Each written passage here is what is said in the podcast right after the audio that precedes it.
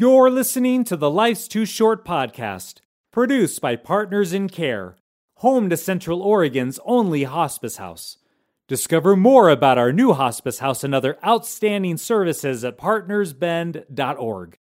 The views, information, or opinions expressed in the podcast are solely those of the individuals involved and do not necessarily represent Partners in Care and its employees.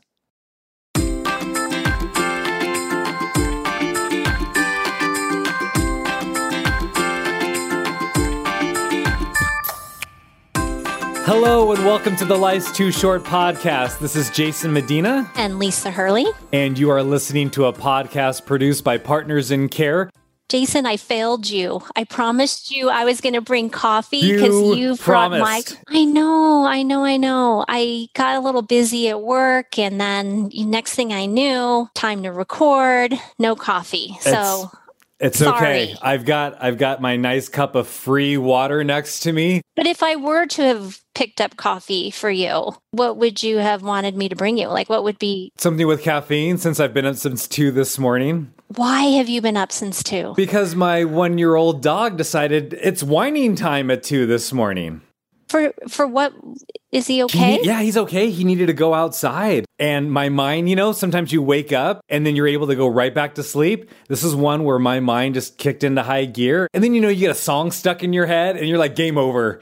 I just, I can't, like, it's on eternal loop. I'm like, I might as well just get up and take care of some things. I'm almost afraid to ask this question. What was the song stuck in your head at 2:30 in the morning? My girls have become fans of Joshua Bassett. Do you, okay, uh, I know, I know. I'm feeling old. I, tell me about it. Do you know Olivia, Olivia Rodrigo, driver's license? do. Okay. Yes, So yes. supposedly they were a couple and then they broke up.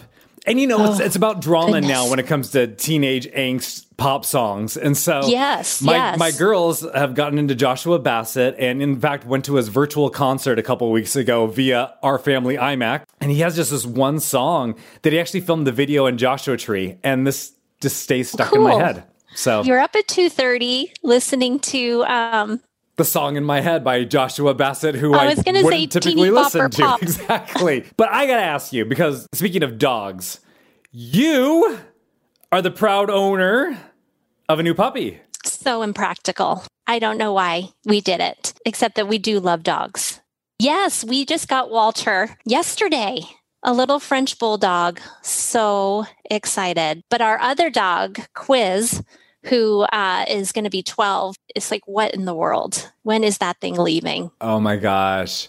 So how old how old is Walter? He's nine weeks. So were you up early this morning? You know, actually, because our kids are in town, we also have Walter's brother, Hank, who will be going home with our son and his girlfriend. So we have two puppies at the house right now. They were on puppy duty all night, which has been great. Now I don't want them to leave. Right, because, exactly. I mean, having a puppy is easy when someone else is getting up when every someone else hours. is there with you. Oh my gosh. Well, But ask me, a, congratulations. ask me in a week. I'll probably have Josh Bassett in my head as soon as I figure out who that is. Well, I am really excited to introduce our guest for this podcast. I finished her book that she had written called Opening to Grief Finding Your Way from Loss to Peace. Claire, it is wonderful to have you. I'm curious, professionally, do you go by Claire B. Willis, Claire Willis, or just Claire? Claire. Claire. And I have a puppy too. Oh, you tell us. She's a year and she's a miniature Labradoodle. Oh, Cutest thing you ever saw. Oh, Oh that's my wonderful. goodness. A lot of work, but you may hear her at some point. what what is your puppy's name? Bodie. Bodhi. Love it. So cute. Claire, welcome to Life's Too Short for our listeners. Claire is a clinical social worker who's worked in the fields of oncology and bereavement for over two decades. She's also a lay Buddhist chaplain, lives in Massachusetts, and leads therapeutic writing groups as well as maintains a private practice. She's the author of two books. Her first book, Lasting Words, a guide defining meaning toward the close of life, was released in 2014. And her most recent book, Opening to Grief Finding Your Way from Loss to Peace, released in October 2020 amidst a pandemic. Claire, that's crazy to put a book out during a pandemic. You think so? I think I think it is, but Congratulations on the release of your second book. Or what better time but to release a book during the pandemic? Actually, it's both because uh, the book was supposed to come out in April 2021. And when the pandemic happened, they pushed it up to last fall because of the pandemic. And getting a book out during the pandemic is not easy because you can't do live readings. You can't bring 100 books to a bookstore and sell them. You know, it's much, it's been much harder because everything's virtual and there's an extra step between talking about your book and selling it. I'm just hoping through these podcasts that people think about this book as being a resource for them and resonate with some of what I have to say. Absolutely. And I loved it. And I'm looking forward to talking about it here, here in a minute. We would love to hear a little bit about yourself. Are you from the East Coast? Where did you study to become a social worker? All of those great things. Oh my, I can do more interesting than that. I grew up in New York and I've been a social worker for about 40 years. And I, most of my work is with people who are dying or who are grieving and who are living with and dying from cancer. I, I got interested in this area because I was hearing over and over in my bereavement groups when will this end? When is this grief going to end? How would I get through? How am I going to get through this grief during COVID?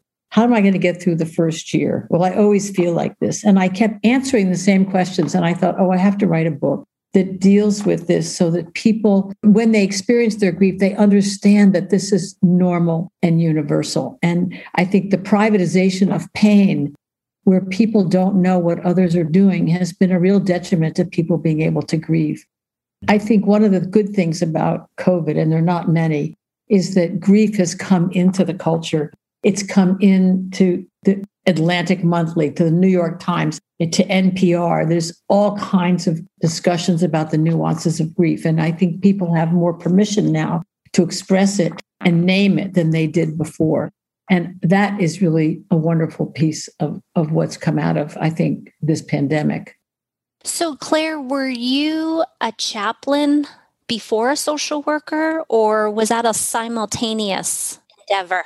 I wanted a way to try to understand about suffering and loss. And so I started to practice Buddhism. And then I went and did a training called Contemplative Practices for End of Life out in at a place called Upaya, which is a Zen center. And I got really interested in end of life work. And I've just been practicing. I now have a teacher in New York, and I'm a member of a Sangha or a Buddhist community in New York. I find that Buddhism really speaks to dying in a way that other religions don't. And I, I like that. That the idea is that you're enhancing people's ability to be with what is, even though it may not be what they want, hmm. and strengthening their capacity to be with whatever comes their way is work I really love doing. And that's part of what the book is about is helping people be with the losses that they experience instead of shoving them away and dampening down. And your oncology work, was that a private practice bereavement? It's um, private practice. I've done work with hospice, and now I'm affiliated with a nonprofit that I co founded called Facing Cancer Together. And we run free bereavement support, end of life, therapeutic writing, art classes for people living with cancer and who have been impacted by cancer one way or another. You mentioned about Atlantic Monthly and NPR and others who are creating spaces, at least for the conversation about grief. And I'm curious, and you allude to this in your book, why do you think Western culture in general has not carved out that space for grief? You know, I don't know the answer to that, but I would speculate that I think if you think about what corporations and companies do for people who are bereaved, they give you three to five days off. And I think our economy is based on a certain level of productivity. Giving people the time they need to grieve would be, excuse me, I mean, I hate to say this, it sounds terrible, but I think the belief is it would be too quote unquote costly. Mm. I think people people don't understand that grief doesn't go away. It doesn't end. And the way we give people time off, it's so it's so unrealistic in terms of the impact loss has on people. So, grief, you know, if you had a loss 40 years ago, you're saying that grief is still here today, yeah. just in a different form. Yeah, I think when you first lose somebody, the so- sorrow is searing. It's all you see. It's it's your whole life. It's the walls. It's the it's the floors. It's the ceiling. It's the color of your furniture. It's everything in the room. And then with the passage of time, you develop resources between that searing grief and your life. And so the grief moves from being a searing agony to a dull ache. And I think about it as being a little bit like um, when someone falls and breaks your leg. The pain is searing. You have surgery, you have it cast, then maybe you have PT. And when you walk again, on rainy days, it still aches. And it doesn't go away. You always remember that, but you learn to live with it differently. And hopefully, over time, we find a way to make meaning from what our losses have been. And we find out what these losses, or we explore what these losses are asking of us that we need to bring into our life. And that's how I think about it. David Kessler wrote a book about the sixth stage of grief, finding meaning. And I think that's right. I think at some point, that's how we integrate the loss. Our senior chaplain at Partners in Care has this phrase that our hospice patients are actually our best teachers as we take the role of students. And I sense that about you as well with your private practice, with therapy, therapeutic writing groups, leading bereavement support groups. What have the bereaved taught you in your companioning through with them? I'll tell you, I'm going to read you something, which is, which if I found this before I wrote the book, I would have put this in the book right in the front. I would have put it in the first thing you see. And I wish I had. These are not my words, but this is what I've learned. Grief, I have learned, is really just love. All that unspent love gathers up in the corners of your eyes, the lump in your throat, and in that hollow part of your chest. Grief is just love with no place to go. So I would say what it's taught me is that grief is not something you try to get over. It's something you learn to live with because you don't want to get over love. Yeah. You want to foster love. And so grief and or loving it's important to give full expression to that.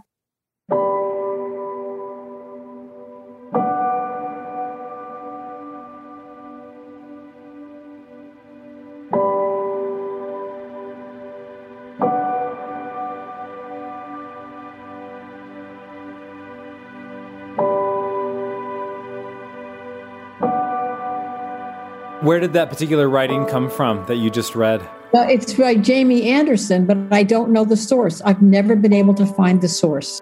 Uh. She's a woman and she's an author, but I've I've spent hours online looking for her her work and I can't find it anywhere.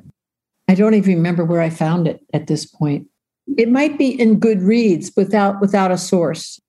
Obviously, you work with grieving grieving people and your social work background and your chaplaincy and, and your Buddhist background to, to help and guide. But how would someone who is just maybe has a friend or a family member that you just see is in so much pain and, and grieving, what could we do or say or not say to help others? That's such a good question. it's funny because I'm giving a talk on what to say to some students. I think inviting people, being a willing presence to listen wholeheartedly to what someone has to say about their loss.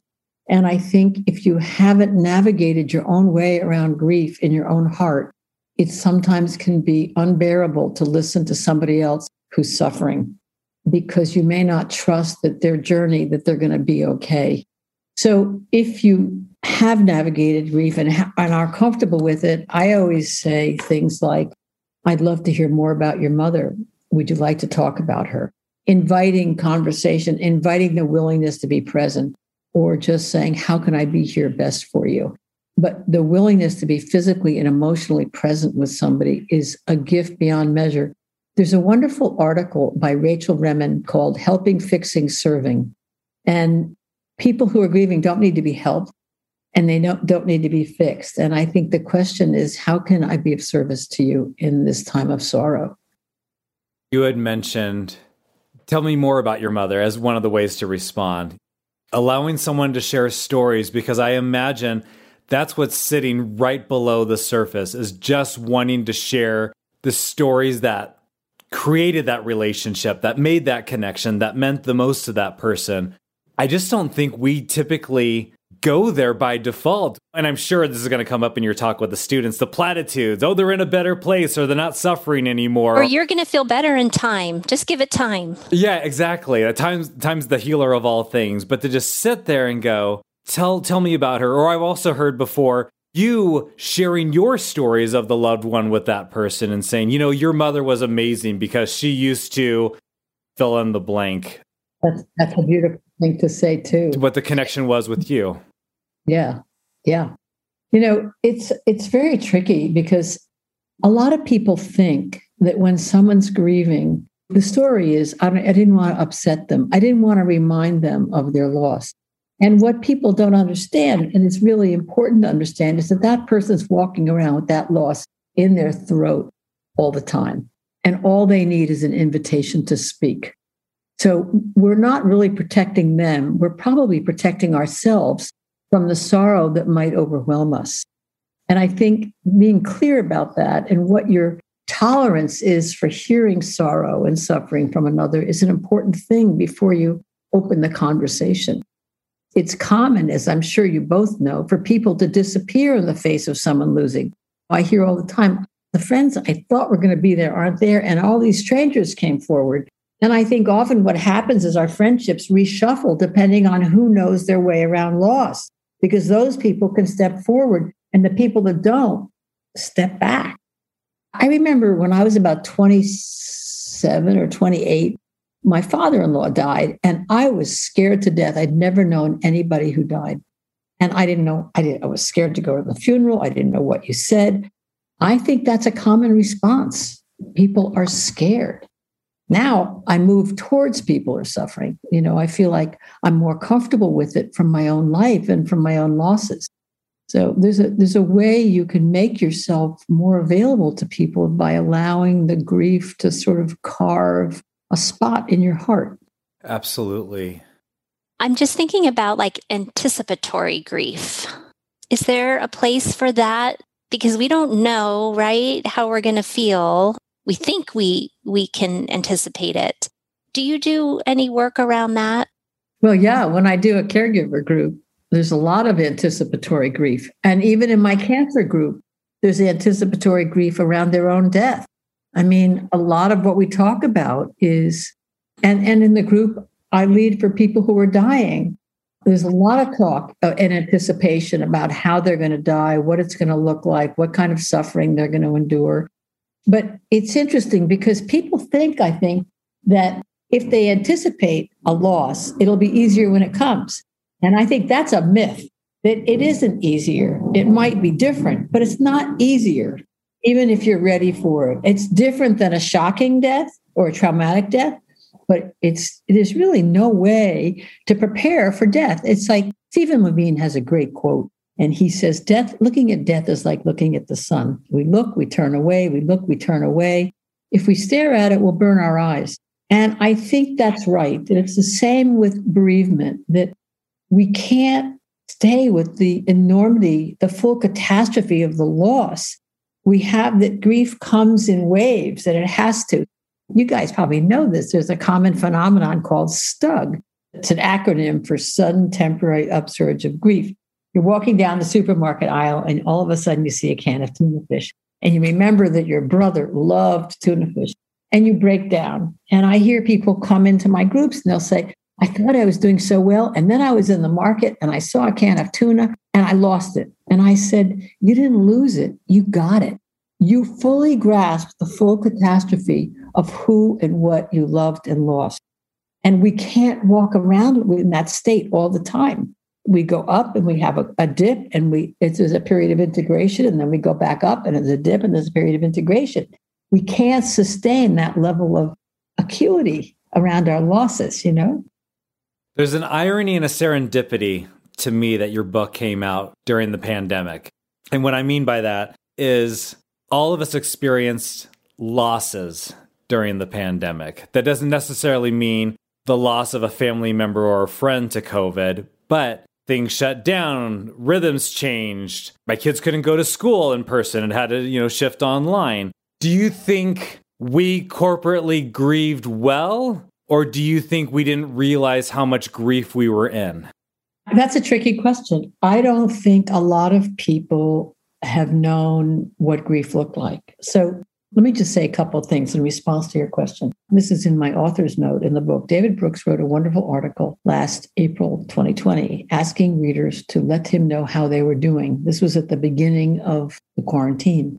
And in three days, he had 5,000 replies. At the end of describing the essence or summarizing those replies, he said, There's a river of woe, a river of grief flowing through our culture. And I love that analogy because water seeps into everywhere. So I think all of us have been impacted by this. The problem is that I think a lot of people don't recognize grief for what it is. So grief is not just sorrow and sadness. Grief is anger, it's irrita- irritability, it's impatience, it's rage, it's lethargy. It's got as many different expressions as there are people who grieve. It's got dullness, it's got lack of purpose. It's got anxiety, loneliness, depression. It's many feelings. And so what I found is a lot of people were on edge. And I think anger and, and rage are very easy places for people who are grieving to go because it gives them a false sense of agency. You get a false sense of being strong. It's easier to be angry about something you've lost than it is to feel the vulnerability and the tenderness of the loss itself and have to be with those feelings. It takes strength to be with helplessness, it takes strength to be with sorrow. It doesn't take much to be irritable and angry and impatient.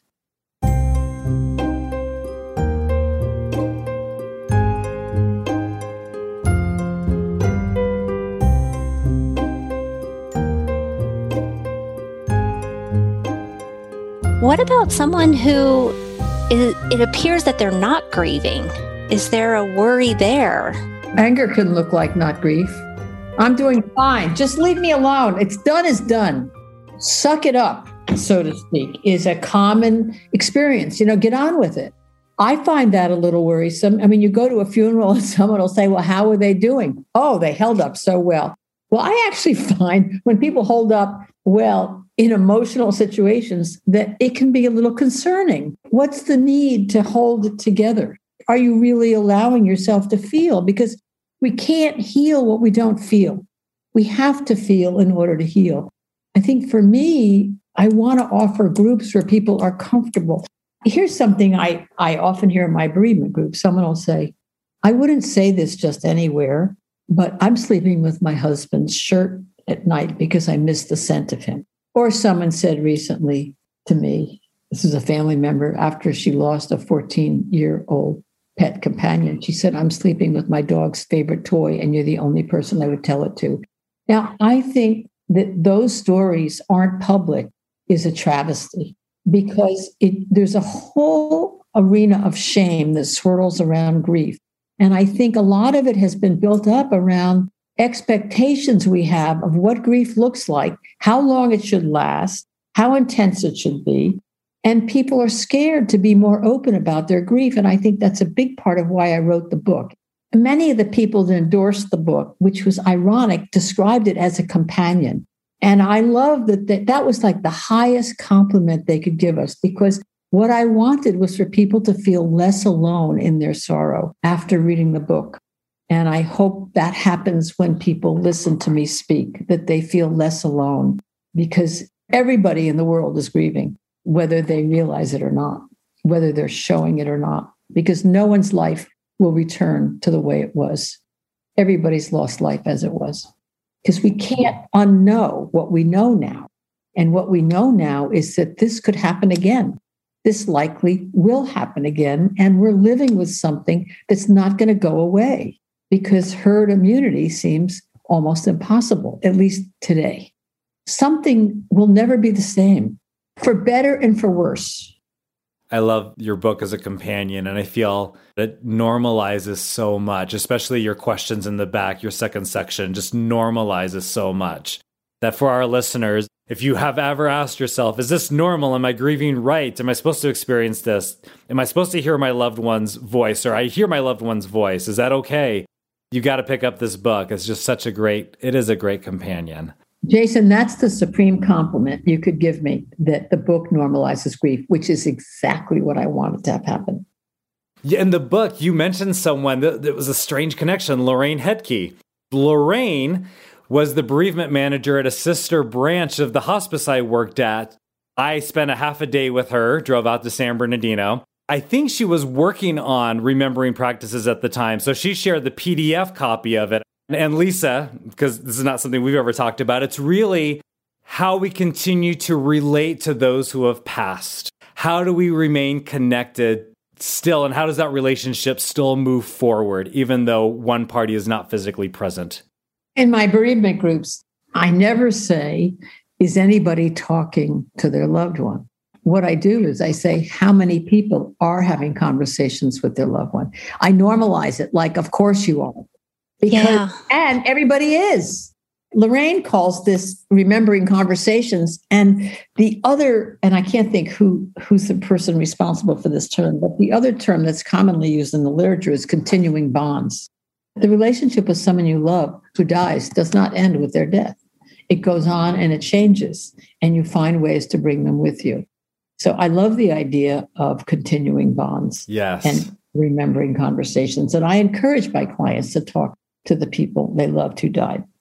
It seems so hopeful to to think that you can continue a bond because that's probably maybe something why something people are grieving that's that right. they no longer will have those bonds. But you're saying that's not true. Those can continue. I yeah. like that. Yeah. I was really interested in your chapter on making art that you had in the book. And a way to channel grief is by creating. You talk about how you do lead therapeutic writing. And I wonder, as an artist, as someone who creates, it takes so much energy just to show up to try to create, first of all. And that's on a good day. I can only imagine if I'm grieving, and typically people who are in grief have little amount of energy. How do you then facilitate this creative piece for those who the energy is just lacking at the moment? Well, you make it accessible. And the suggestions in the book are ways that, for the most part, involve objects that are connected to their loved ones. The book offers seven or eight ways to be with and hold grief. And making art is just one of them. So, my hope is that people would read the chapters and find the chapters with which they resonate and that feel like will help them bear their grief. But it's not meant to be prescriptive that if you do art, you're going to feel better. It's meant to be a guide to finding your way through, sort of like a, um, a buffet table of chapters of different access points to holding grief. So the, the book itself is a way in. I, I can't facilitate that except by what we've suggested in there, which are fairly simple supplies and materials that hopefully would bring them closer to their loved one and get them out of the left side of their brain and into the other side. That's not for everybody. That's not for everybody. So for some people, it's writing. For some people, it's meditation. For some people, it's gratitude or forgiveness or community, finding community. There's no value judgment on any one versus another one. Well, the book is Opening to Grief Finding Your Way from Loss to Peace. How long did it take you to, to write it? I'm embarrassed to tell you. It it took us 4 years. Oh, wow. Yeah. Yeah, I started writing with a different person and that relationship didn't work out. I think the book was too close to the loss of her mother and she just couldn't withstand it. So I brought in an old friend who had helped me write lasting words. And we worked really well together and we pulled it together in about two and a half years. But I had a lot of spits and starts with somebody about five years ago. And finally she pulled out. It was just too painful for her. You know, I think one of the things I want to say just before we end is that the loss, we were talking mostly about the loss of people but one of the disenfranchised griefs that's really important to acknowledge is the loss of pets, because pets are, for people, especially who are childless, they're basically like children. For those of us that have children, they're members of the family. The love you feel for a pet is pure, simple, and unconditional. And most of us don't have that kind of love for people because our relationships with people are much more complicated. But there is a purity of love with an animal that's only possible with an animal for people. It's a grief that when someone loses an animal, there's no way the culture acknowledges that or holds it. It really makes bearing the grief a lot harder for people who have lost little loved companions like that. So I just want, want to mention that, especially to both of you, since you're both animal lovers. Well, thank you. And and being in Central Oregon, it feels like the dog capital of of America anyway. Oh, really? Once you move here, someone gives you a dog. Is I think how it how it works. A dog and a Subaru. yes, a dog and a Subaru. I have both. then you would fit right in right here. Claire, you need to move to Bend, but I know you say you love where you live. If you want to get out of those like humid summers. Okay, thank you. We don't have bugs here, by the way. Well, Claire, it has been a pleasure. Again, I want to remind our listeners her book, Opening to Grief Finding Your Way from Loss to Peace. I imagine our listeners can get the book wherever they typically buy a book. Amazon? Yes, of course it's at Amazon, but I really would urge people to review on Amazon and to buy locally. Support your local independent bookstores. They need more help now than they ever have. Absolutely. I love that. Yes. And do you have a website that we can direct our listeners to? Openingtogrief.com. Openingtogrief.com. Wonderful. Yes. Well, Claire, thank you so much for taking the time to be with us on the podcast. Oh, thanks for having me, Jason and Lisa. It was fun talking to you guys. oh, it's our pleasure. But thank you, thank you. Again, openingtogrief.com is the website. Opening to Grief is also the book. Support your local bookstore. I completely am on board with that. And from that, this is Jason Medina and Lisa Hurley. And you've been listening to Life's Too Short.